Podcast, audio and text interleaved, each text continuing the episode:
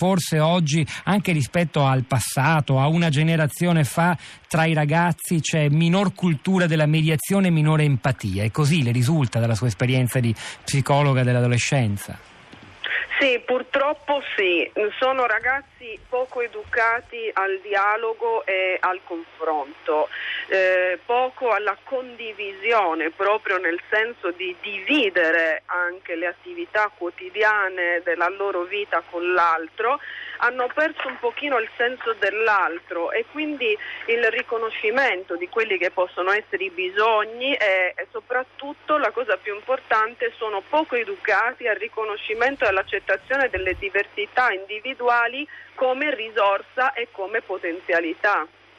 Eh, ma senta, eh, visto che lei è una psicologa, insomma, è vero che si occupa sì. di adolescenza, dirige anche un portale che è adolescenza.it sì. con la I, eh, ma ehm, gli adulti, cioè, che, che, ruolo hanno in questo, in questo progressivo eh, allontanarsi dall'empatia dei ragazzi, il modo di stare al mondo dei, dei, dei, dei genitori? Perché noi non so se abbiamo esagerato dicendo che quello della mediazione non deve essere soltanto un problema educativo che riguarda bambini e adolescenti, ma sembra riguardare un po' tutti noi, dal momento che perfino a livello politico hanno successo coloro che impongono messaggi e addirittura, per esempio, l'interlocutore, l'avversario, si tratti di un candidato alle elezioni presidenziali come è stato in America, no, quasi non lo vogliono nemmeno incontrare, non lo riconoscono, non lo legittimano, una cosa che peraltro accade anche nella politica italiana da diverso tempo.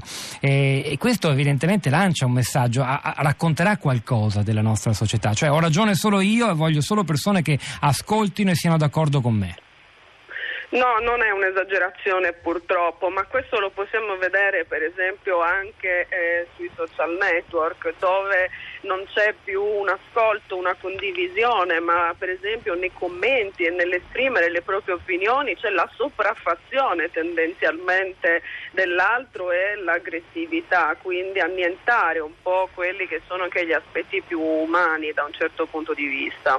Come mai questo straordinario successo di, di, di, eh, di questo tipo di, strumento che ci conferma nelle nostre certezze? Ne avevamo così bisogno? Forse è semplicemente un elemento fisiologico della natura umana? Beh, da un lato sicuramente c'è un, un, bisogno, questo lo dimostrano appunto i numeri e le attività che poi vengo, vengono svolte all'interno. È indubbio che sia uno strumento che permette di far emergere determinati tratti anche dei singoli individui che nella vita reale, nella comunicazione vis-à-vis probabilmente non emergerebbero. Quindi in un certo senso disinibisce e deresponsabilizza e questo poi porta appunto anche a potersi esprimere in determinati modi, cosa che tante volte capita che nella vita reale non si è in grado di, di, di fare da un certo punto di vista.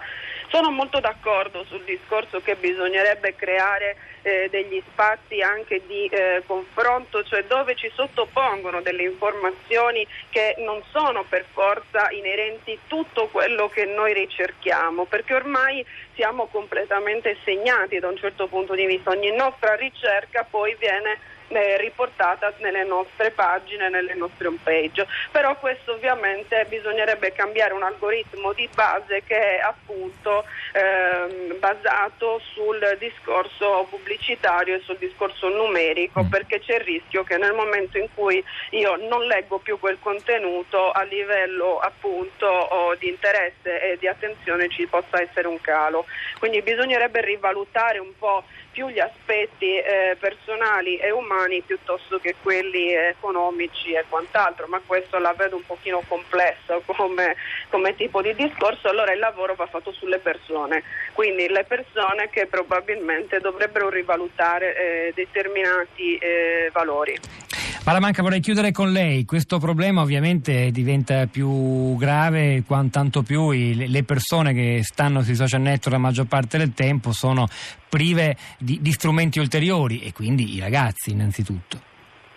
Sì, il problema è che eh, ne risentono di questa disinformazione eh, sui social, soprattutto i ragazzi, loro che sono ancora in una fase in cui stanno strutturando un senso critico e quindi non hanno i filtri adeguati per poter verificare o falsificare eh, le informazioni, purtroppo sono spesso condizionati e condizionabili. Quindi da questo punto di vista, soprattutto sui giovani, bisognerebbe avere un'attenzione particolare perché eh, quello diventa il loro mondo.